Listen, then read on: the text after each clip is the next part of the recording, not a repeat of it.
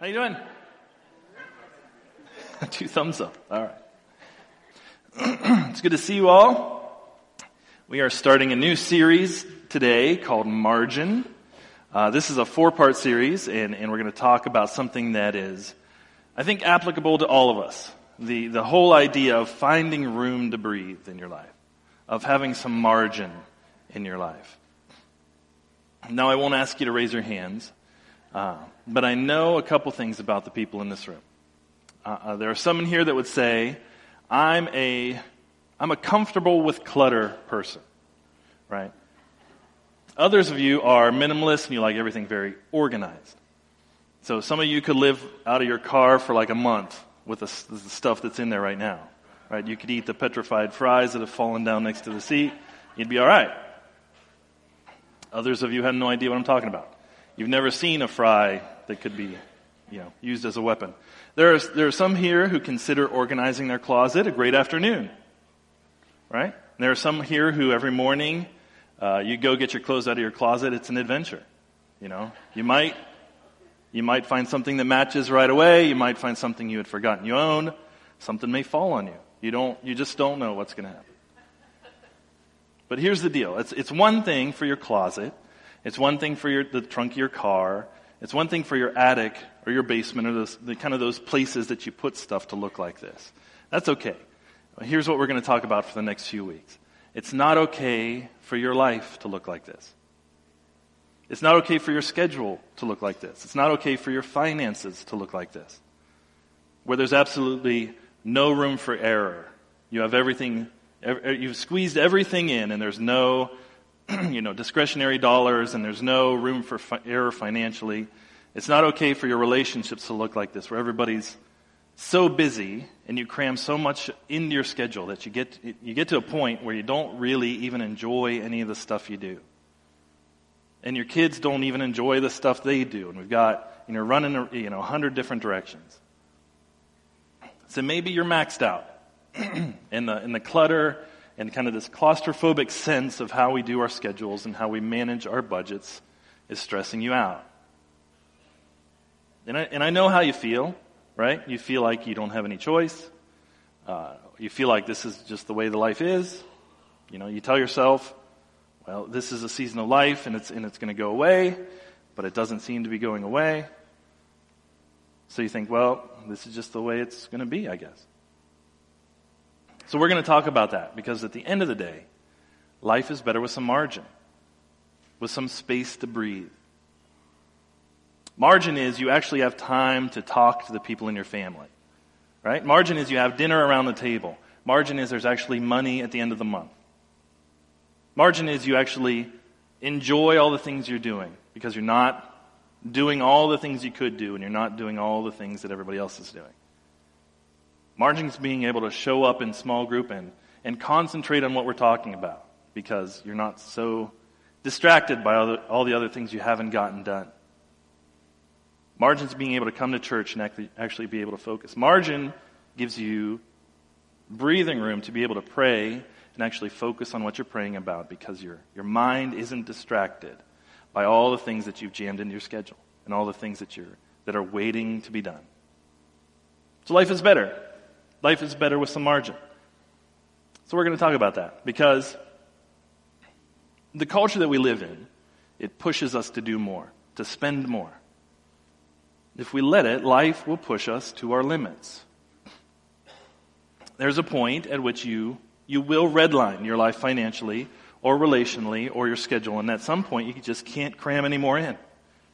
Everybody has limits. You may have an extraordinary capacity you may have three times the capacity that I have, but everybody has limits. And if you live your life at the limit, at some point you stop enjoying your life. in, in your attempt to get the most out of your life, you lose control of it. In your attempt to make as much progress as possible, you give up peace. When there's no margin, uh, several things happen. Uh, first, stress levels go up, right? I mean, you know that awful feeling of sitting in your car and you're late for something. And, and as you watch the clock and the minutes are tick away, you know the feeling as time runs out. You got no more time. The stress level builds, and, and that's true in every area of your life when there's no margin. The other thing that happens is, is our, our focus narrows. In some ways, we become very myopic when there's no margin. Your, your tendency is to get so focused on that area where there's no margin that in focusing there, you lose awareness of the other things around you. For example, I kind of walk around the podium here when I, when I teach, you know, kind of squeaks right here, right there. And as long as I'm kind of in the middle of the platform, I'm good. You know, when I start drifting near the edge of this platform, as I kind of get closer and closer to the edge, suddenly I'm distracted. And I can't concentrate on everything I need to because, because I'm so focused on how close to the edge I am. When there's no margin, our focus narrows in unhealthy ways. And granted, there are, there are stages of your life and there are seasons of your life, um, and there are moments during the week when you have to be super focused. But if you live your entire life that way, you end up neglecting the things that are important. So consequently, our relationships suffer. Mom, you're always on your phone. Dad, you're always on the computer. All you guys ever talk about is money. I feel like we're not we're doing a lot of things, but we're not really enjoying the things we're doing. I don't like to come home. I don't like to talk with you about that. I, you know, every time money comes up, I just lock up. Every time we pull out the calendar, I lock up. Ultimately, the thing that really brings joy to our life, our relationships suffer. Because here's a fact the primary factor that determines your happiness in, in life is the health of your relationships, not your prosperity and not how much progress you've made. So that brings us to the question why do we do this? Nobody would say, nobody would say I want more stress. Uh, I want to be so focused that I ignore people. I want unhealthy relationships. Nobody likes this. Nobody wants this. Well, there, there are a ton of excuses I think we could come up with, but I think there's a fundamental thing that drives this for many of us. I think that, that a big part of what drives our schedule, drives our spending, in, in the pace and our attempt to kind of make relationships efficient, is fear. It's fear that drives so much of the activity and spending and relationshipless lives that we lead. You know what we fear? I think some of us fear missing out. And if you're honest, there's a, there's a fear that if I don't go, if I don't say yes, if I don't sign up, if I don't, if I don't, if I don't, I'm going to miss out. I think the other thing we fear is falling behind. You know, we look around at what everybody's doing. We look around at what everybody else is accomplishing and we compare ourselves to how they live, what they drive, what they wear, where they vacation, how they spend their time. And there's, there's this thing that I'm afraid I'm going to fall behind. And then I think maybe this is more of a, a man thing than a woman thing, but I'm guessing. But I think there's a fear of not mattering. I mean, I know there's something in me that I want my life to count for something. I want my life to to be important. I mean, when I'm gone, I want somebody to miss me. I want to accomplish something. I think many of the people in this church are progress oriented people. We're leaders. We want to see change. We want to see progress. We want to be able to check things off boxes. I want to look back over the year and say, I got something done, other than just kind of taking up space. I want to do something. So, so I think there's a, there's a fear in me. And there's a fear in many of us. There's this insecurity. I think we're born with it. And so we equate busyness and we equate doing things and we equate spending and buying and purchasing and all those sorts of things. Somehow that all gets mixed up with how much do I really matter. So, so here's the opportunity that we have together as a group of people who love God and as a group of people who are trying to kind of figure the whole God thing out. What if we began to think differently? What if we were willing to address our fears? And what if we were willing to, to take a really difficult and honest look at what drives my schedule and what drives my spending and what drives my relationships? now, here's the, the, the interesting thing. When you open up the pages of the Bible, God speaks to this issue. And you're, you're not going to find the word margin if you look around in your Bible. But what you find instead is this ongoing conversation that God has with his people. It's this contrast between fear and faith.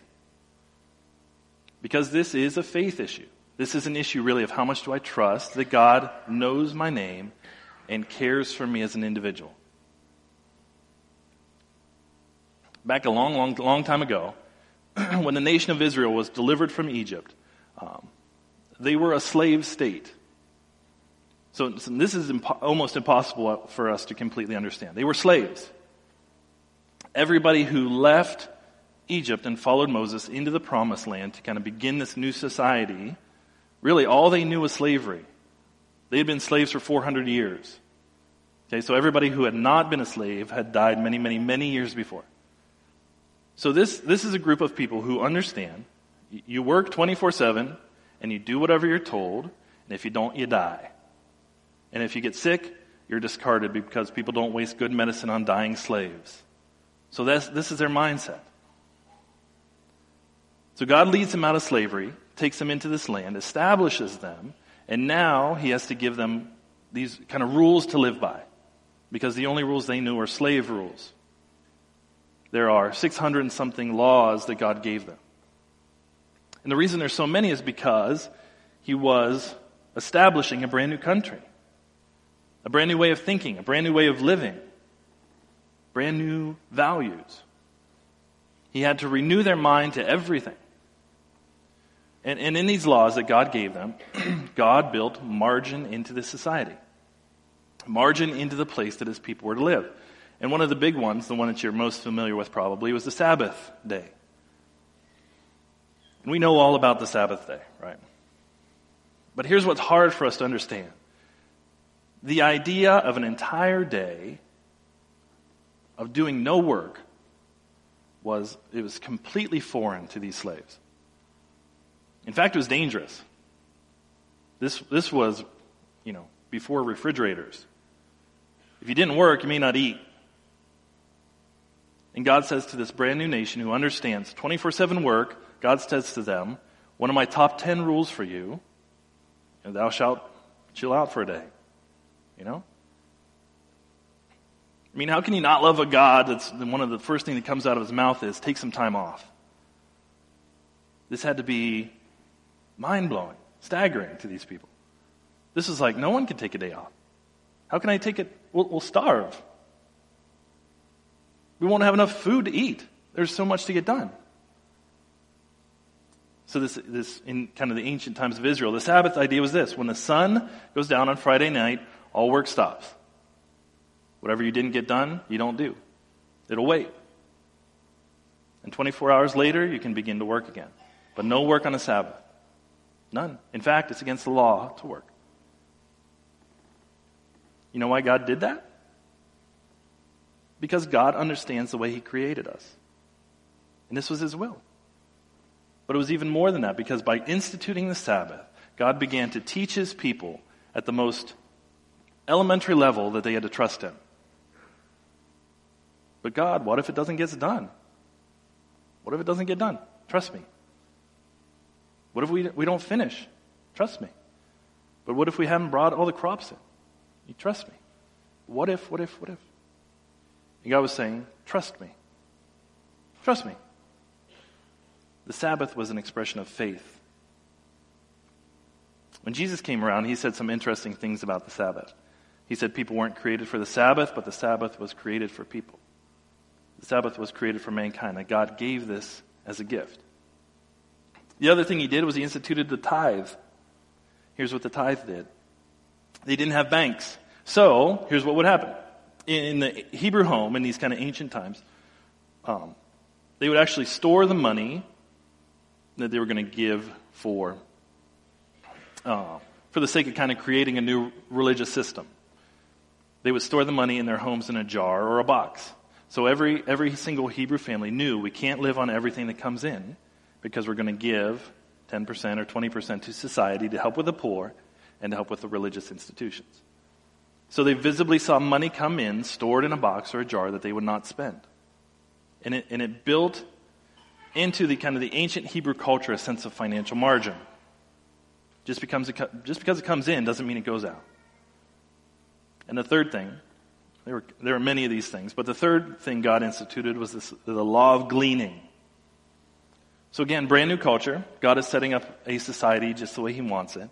And here's what He says I want to read you two passages from the Old Testament. I want to explain these because this is fascinating. So now imagine you're, you're a hand to mouth culture, right? You can't store anything very long. There's no refrigerators. Everybody's, by our standards, is way, way, way poor. So everybody needs everything they can possibly get. And you're a farmer, and the way you make your money is selling crops. And these aren't giant fields. Okay, there are small fields because they were all managed by just a few people. So here's what God instituted as a law to the ancient Jewish people. Here's what he said in Leviticus 23 22. When you reap the harvest of your land, do not reap to the very edges of your field or gather the gleanings of your harvest. Leave them for the poor and for the foreigner residing among you. So the gleaning was the fruit or whatever they were harvesting that fell on the ground and was still good to eat. It could be used. He said, if it falls on the ground, you just leave it there. You do not reap all the way to the edges of your field. You leave the edges there. And he says this in Leviticus 19:10. It says, "Do not go over your vineyard a second time or pick up the grapes that have fallen. Leave them for the poor and the foreigner." He says, "Okay, once you go through and you pick the grapes, if you miss some, you can't go back and get the ones you missed. And you can't get everything all the way to the edges of your field." Okay, but that's, that's money, right? That's leaving it on the table, right? That's mine, you know? What if, what if, what if? He says, no, you can't go through it twice, and you don't take it to the edges. You leave it. You leave it for people who are in need. And then listen to how he finishes both these laws. You may have seen it. It says, I am the Lord your God. Okay, thank you. I mean, what? Right? What's, you change the subject? But here's what he's saying. He's going, I want you to trust me. Here's the principle. I don't want you to take everything to the limit. I want there to be space. And in the space, I want you to know that God will take care of us. Listen to the way he said it in Deuteronomy 24:19. He says, "When you're harvesting in your fields and you overlook sheaf, do not go back and get it. Uh oh, you missed one. Go get it. That's what we would do, right? Oh, you missed one. You missed one. Go get it. Make sure you get all of them. He says, no, leave it for the foreigner, the fatherless, and the widow. And then listen to what he says. So that, check this out, so that the Lord your God may bless you in all the work of your hands. Okay, wait. If it's about the work of our hands, then we need to go all the way to the corners. We need to get over those, you go over those field three times to get everything that belongs to us and be good stewards. He says, no, that's not how it works. I want you to leave some on the table. I want you to leave some extra. I want you to walk away and not take it all the way to the limit of what you could get because I want you to learn to trust me. But God, what if we don't have enough? What if there's a famine? What if? What if? It was God's way of saying to the nation, look, I'm going to provide for you and I want you to trust me. If you trust me and work some space and some margin into your life, I'm going to multiply the work that you did do. I want there to be space. In the space, you have to trust me. Then to make matters worse, Jesus rolls around hundreds and hundreds of years later, and here's Jesus' insensitive synopsis of all that for those of us who live in the New Testament age. Jesus is drawing upon the same idea of, I want you to trust me. I'm not, I'm not against working hard, not against setting goals, I'm not against progress. I'm not against any of that. But when you find yourself getting to the limit, when you find yourself maxing things out in terms of schedule and relationships and money, it's because perhaps you're afraid. When you find yourself afraid, I want you to step back and say, Can I trust God in the margin and in the space? So here's what Jesus says in Matthew 6, 31 through 32. He says, So do not worry. So do not worry, saying, What shall we eat, or what shall we drink, or what shall we wear? For the pagans run after all these things. So this is such a slap in the face. A pagan is a person that thinks there is a God that could care less about them. Pagans believed in the wrong gods. Pagans believed in pagan gods. They believed in Jupiter and Zeus. Right? These, and those gods could care less about people. They can, you, you could never get their attention. You never knew what they were going to do. Then he says something that I think is the issue. He says this For the pagans run after these things, and your heavenly Father knows that you need them. Your Heavenly Father knows that you need them. Your Heavenly Father knows you need to eat and live indoors. Right? Your Heavenly Father knows the pressure you have at work and the pressures uh, that you have in society. Your Heavenly Father knows that you're single and you want to get married and you're thinking, if I don't drive this and do this and look this way, nobody's ever going to want to go out with me. Your Heavenly Father knows. If, if we really believe that our Heavenly Father knows that, do we, do we really believe that our Heavenly Father knows that? What would happen if we, we believe that? What would happen to your fear? What would happen to your, I got to measure up, I got to make a difference, and what, what if, and what if, and I'm going to fall behind? What would happen to all that if you woke up every single morning and you said, God, you know what my limits are, and I have to breathe. And there's a lot that won't get done. And, and I'm not going to go all the way to the edges of my field. There's going to be some grapes on the ground. There's going to be some wheat that just gets left out there. And I'm, I'm just going to trust you with that because I know that you know what I need. Can you imagine living a life of that kind of faith? That is exactly what your Heavenly Father is inviting you into. And when, we, when you learn and when you find that pace, there will be margin. In your effort to get the most out of life, you will not lose control of your life. And, and, you, and you will not trade your peace for progress or prosperity. Then he ended it this way. One of the most famous verses in all the New Testament. Matthew 6:33. But seek first the kingdom of God and his righteousness, and all these things will be given to you as well. Here's what I know about you, and then we're going to wrap up. Okay? Ready? Here we go. Here's the conclusion. Something or someone is going to determine the limits that you live by. You have limits, time limits, money limits. You will either allow culture and or fear to drive you to your limits, or you will learn to trust that your heavenly Father loves you. You will learn to walk in accordance to his pace for you. In your life financially, relationally, in terms of your schedule. I mean, there are all these things that just drive us. And you can either live at the limit and you will not enjoy your life, or, and you will not enjoy your relationships, and you won't even enjoy all the stuff you spent your money on. You won't enjoy the things you do because you're doing too much. Or you will decide, you know what? I'm not going to live in fear. I'm not going to live in the world of what if the rest of my life. And I'm going to believe that God knows what I need. Then I'm going to take a step back from the limits and I'm going to trust Him. I'm going to trust Him with my finances. I'm going to trust Him with what people think about me. I'm going to trust Him with what my brother in law thinks about me because he makes more money than me. Or my sister, you know, she vacations more than I do. I'm going to trust God with all that. And I'm not going to allow my fear or the expectation of other people to drive me to an unhealthy limit. I'm going to learn to allow God to help me to create margin. I'm not going to trade peace for progress or peace for prosperity. Here's what people who are, you know, 60 years old or older would tell you. I've heard it from so many people. They would tell you, I would go back to being 30 or 40 and 50, and I would trade some prosperity, I would trade some progress for the sake of peace. I would go back to where you are because you haven't eaten up your 30s, and you haven't eaten up your 40s, and you haven't eaten up your 50s. Some of you haven't even eaten up your 20s. I would go back and I would create margin because what I traded my margin for wasn't worth it. So, for the next few weeks, we're going to talk about your schedule and we're going to talk about your money. and I'm going to talk about your relationships. And your homework assignment between now and next week is simply to answer this question. You can put the next one up there. Where do you need some margin? I have a feeling you probably just did your homework assignment just right now. Right? This isn't, uh, I don't know, I really need to think about it kind of thing. But here's the thing where do you need some margin? If you're in a, if you're in a small group or a fellowship group this week, if you're, if you're discussing the message, I want you to answer that question out loud with your group. But I want you to think between now and next week about where you need margin.